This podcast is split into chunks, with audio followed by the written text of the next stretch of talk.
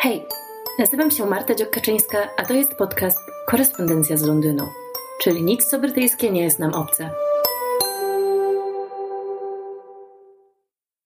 Witam Was dzisiaj w bardzo nietypowym odcinku podcastu, ponieważ paradoksalnie korespondencja z Londynu nadaje z Warszawy. Wybrałam się do Warszawy na spotkanie z pisarką międzynarodowej sławy, Holly Black, autorką między innymi trylogii o okrutnym księciu Kardanie, um, ale także wielu innych książek. Obecnie promuje nową książkę, e, to polskie tłumaczenie Stolen Air, które na polski rynek e, wydawnictwo Jaguar e, wydaje jako następcy tronu. Premiera miała miejsce w ostatnich kilku dniach, a ja na zaproszenie wydawnictwa miałam okazję porozmawiać z autorką, i nagrałam tę rozmowę. Chciałabym ją Wam dzisiaj zaprezentować. I jaki, jaki jest tutaj w ogóle łącznik z korespondencją Londynu? Sama się nad tym zastanawiałam, ale często prosicie mnie o to, żebym nagrała, jak e, mówią po angielsku, więc może będzie to chociaż jakiś wstęp e, do, do tego właśnie. Musicie wybaczyć mi jakość dźwięku, e, ponieważ nagrywałam rozmowę na telefonie. Wydaje mi się, że powinna być akceptowalna i razem z moją asystentką, która zajmuje się montażem, dołożymy wszelkich starań, żeby e, dźwięk był przyzwoitej jakości, jednak e, no nie jest to nagrane profesjonalnym ani nawet półprofesjonalnym mikrofonem, więc bardzo Was za to przepraszam.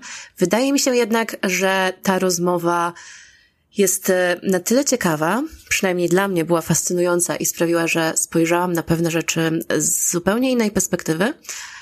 No, że te techniczne niedoskonałości e, będziecie mi w stanie tym razem wybaczyć, a na przyszłe rozmowy e, z jakimiś znanymi i inspirującymi postaciami postaram się zabrać ten mikrofon, na którym nagrywam teraz. Chciałam też zaznaczyć, że e, transkrypt tego wywiadu znajdzie się na blogu, więc jeżeli ktoś z Was nie posługuje się sprawnie językiem angielskim, to nic straconego, e, ponieważ e, wkrótce rozmowa będzie dostępna w formie pisanej, również przetłumaczonej na polski. I know that the tickets sold out in a matter of hours for both events. Um, I had friends who were very disappointed after a couple of days trying to buy them. Oh no, no, it's the fault. Um, so I guess what do you think is so enticing about elves that readers love them so much? Well, I will. I believe that people may like about them what I really like about them. So um, I like that they can appear human but they are not. Mm-hmm. They are other than us, and they have a different and distinct moral system. Mm-hmm. You know, according to the folklore, they cry at weddings and laugh at funerals, mm-hmm. and you know, make of that what you will.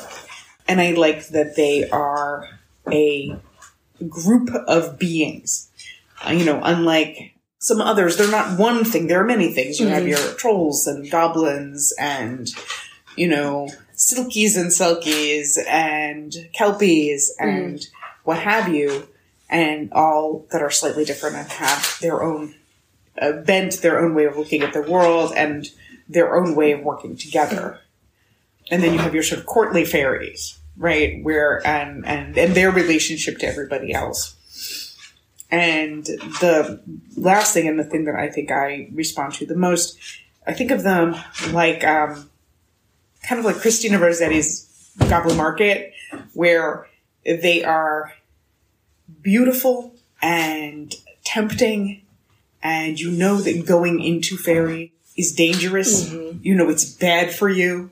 It's a kind of ruinous beauty. And just like fairy fruit, once you taste it, mm-hmm. you want it even more. You know, it's, you know, all other food is dust and ashes in your mouth, right?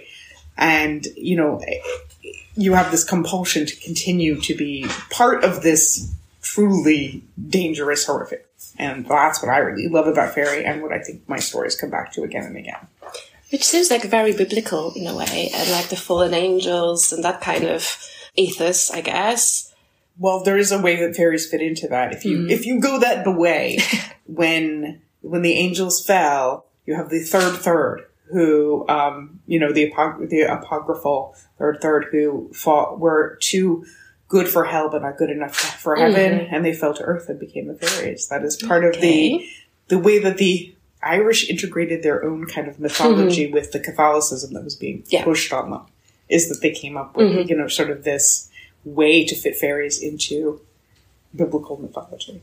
Right. And uh, so, as, as a writer to writer, um, I, you know, you have years of experience, so you probably have dealt with that already. But um, I felt a lot of inner criticism, whether as you know, as an adult person and a serious woman, let's say, I should write about elves and not write about something real. if if you catch my drift, like rather than writing invented stories, fairy tales with, with invented creatures, should write about, you know, like some Greek literature. Mm-hmm. Did you ever felt that way? Did you have to deal with that feeling at all? I don't ever feel that way. Which is I don't feel that fantasy isn't serious. Mm-hmm.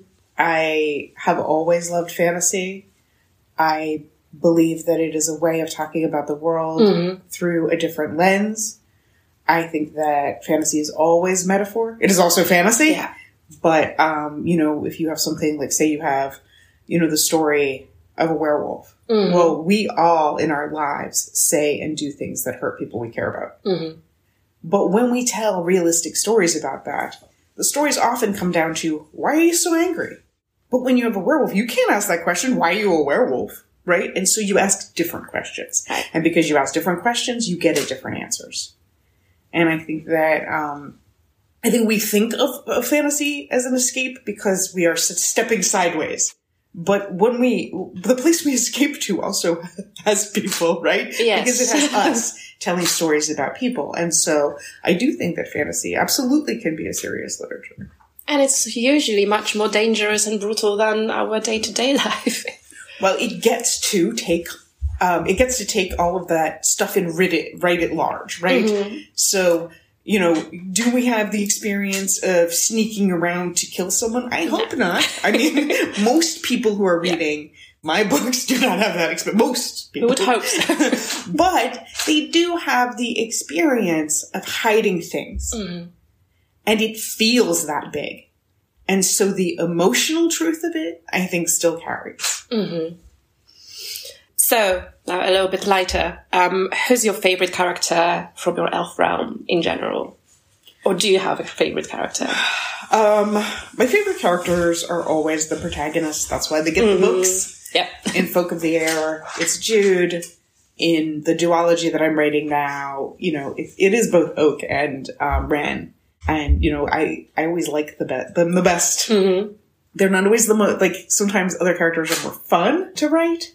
Sometimes other characters are harder to write. Um, but I, yeah, my protagonist are my favorite. Great. And so, do you are you still writing the next part, or is it done? And No, I'm still writing Prisoner's Throne. Um, I finished a draft. Now I just have to make it good. Um, and do you read reviews at all? And like, do you do you have any way of of dealing with them? Because I don't. you don't read them, or you don't. no, I stopped. I stopped reading them because I mm. didn't have a way of protecting myself in a way. Mm-hmm. I read some things, like I'll, mm-hmm. you know, I read trade reviews. Mm. Um, I don't seek out reviews. Mm-hmm. Like I don't go on Goodreads and read everybody's Okay. comments. And I did. I mean, like, you know, I, in the beginning, I definitely did. And the thing that really stopped me was I remember I was writing a book and I read a really great review of my last book.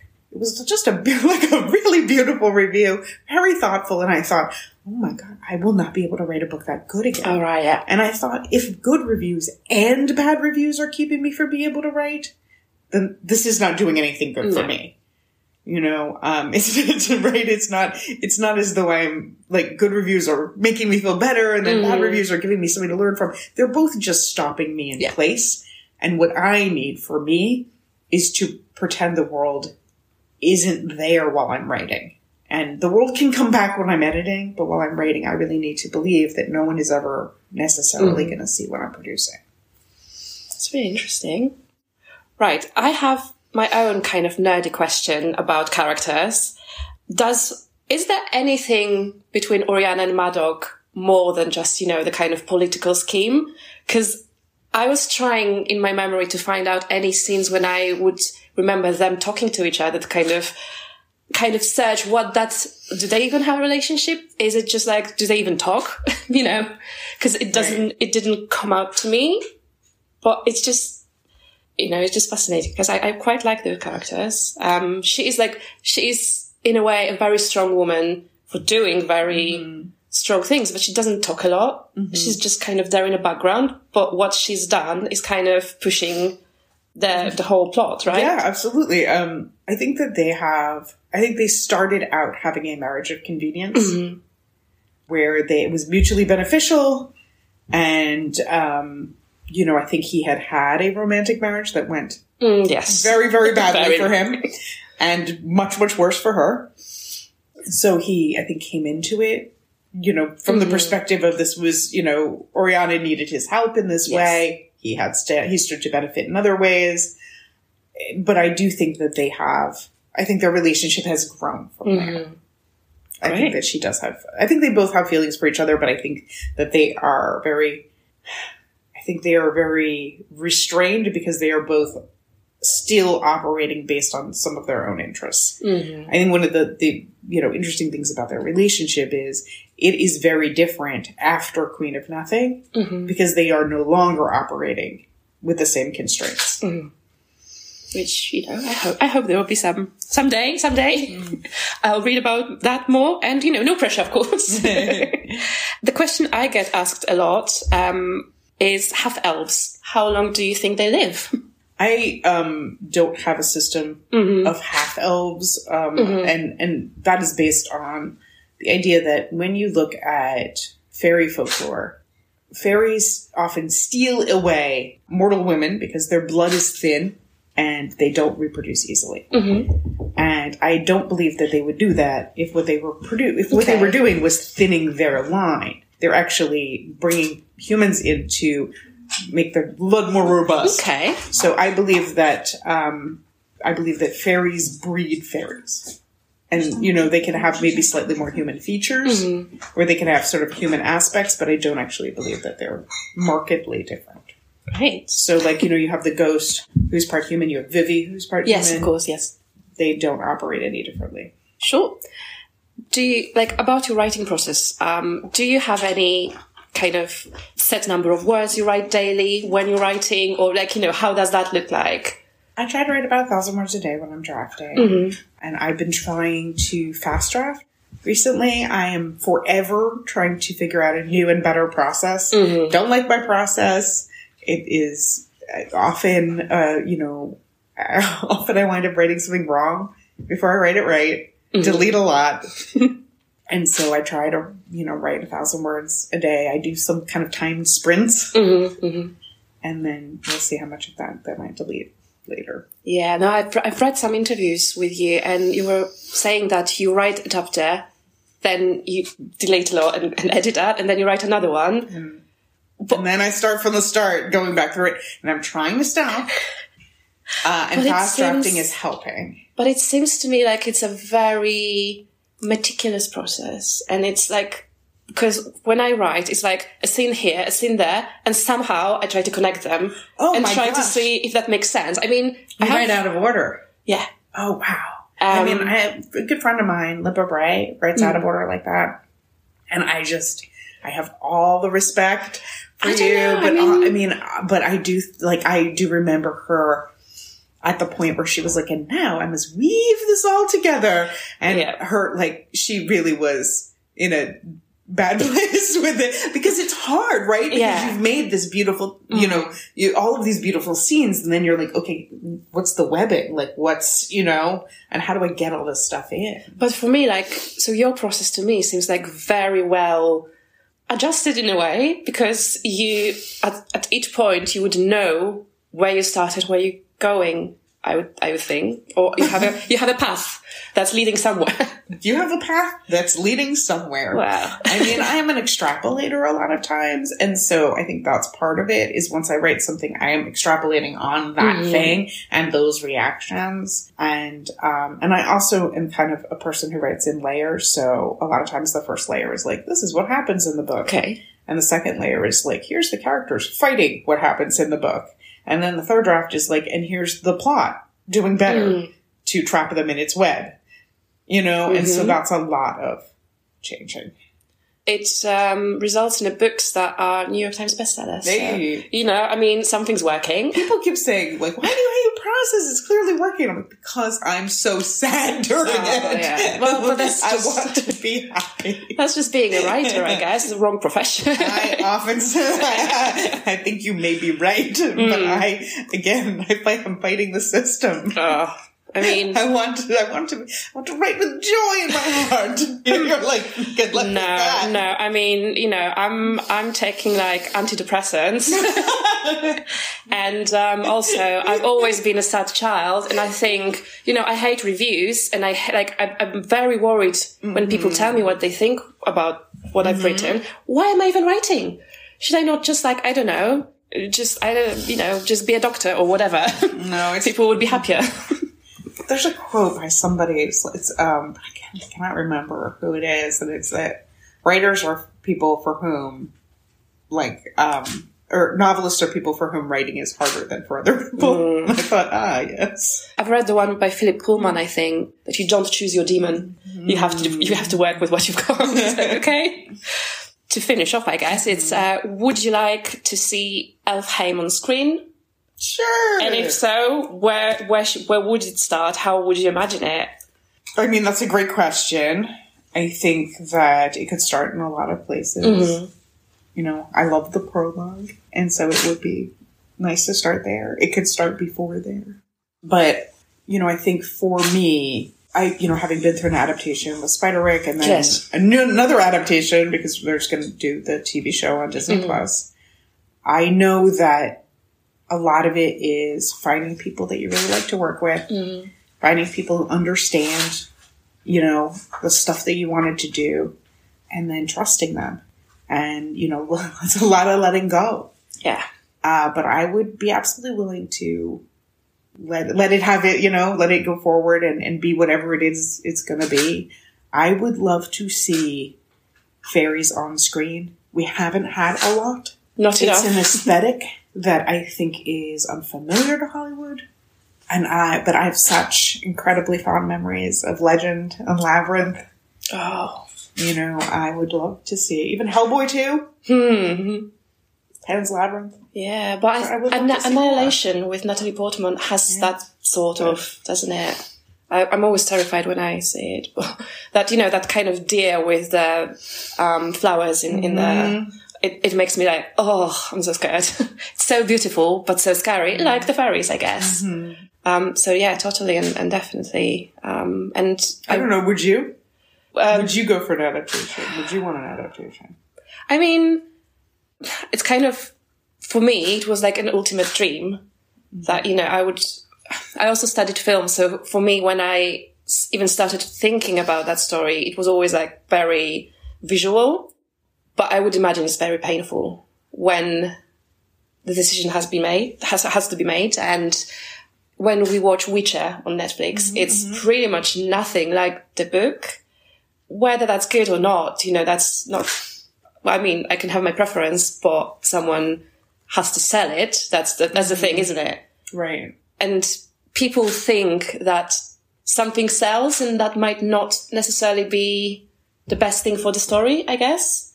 If you catch my drift, like, if we have done Witcher differently, would it not sell? Is the question, right. right? Like, much more closer to the original idea mm-hmm. behind it, because it's very political, it's very dark, it's about human nature being horrible, and it's not about monsters really, it's about, mm-hmm. it's about people.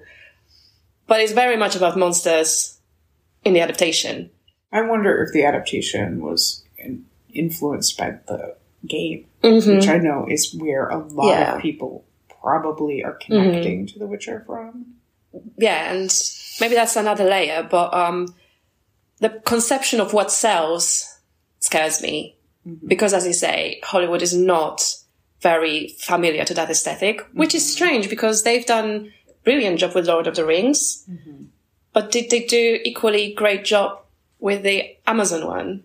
I mean, I, I enjoyed it. Whether that was my kind of elves, I'm not sure still. Mm-hmm. So yeah, it's, it's, I mean, I would love to see an adaptation, but it's very scary. Um, and I would be very worried. Well, it's hard because in a in a book, you have such interiority, and you know, and when you remove like mm-hmm. immediately when you're going to any kind of visual adaptation, mm-hmm. you're losing that interiority, and so that forces such restructuring. So yeah, it's interesting because it, it is a new thing. It is you you will be participating in a new thing, or you will be watching and not participating Yeah. in a new thing. which might in a way be easier because you know if it's out of your hands it's at the same time it's more difficult and easier i guess because you can't do nothing so you're not to blame i guess mm-hmm. but then then you see your darlings being slashed and modified and um, you know even if when i when i speak to my readers and just for fun we choose like oh who you would cast in that character and they tell me someone i'm like no no you got this wrong but they didn't because that's how they feel, right? Right. And then you give it to someone who has to choose an actor who sells. Mm-hmm. And they're just like, what's the point? I guess. I don't know. Maybe one day I'll see, maybe not. Fingers crossed. Thank you very much. Um, this has been great. And um, the writing process, that's, that's been very useful. Um, I'm, I might start doing some, something else. Po tym, jak zakończyłyśmy rozmowę, a jeszcze um, ciągnęła się ona dłużej, na też również ciekawe tematy, ale już niestety wyłączyłam mikrofon. Albo telefon raczej. W każdym razie dzięki wielkie za wysłuchanie. Mam nadzieję, że był to dla Was ciekawy odcinek i zapraszam Was wkrótce na blog. Jak tylko uda mi się opublikować wpis, podlinkuję go również w tym odcinku, żeby wszyscy zainteresowani mogli em, przeczytać potencjalnie rozmowę po polsku, jeśli będą mieli taką potrzebę. Dzięki wielkie i do usłyszenia wkrótce.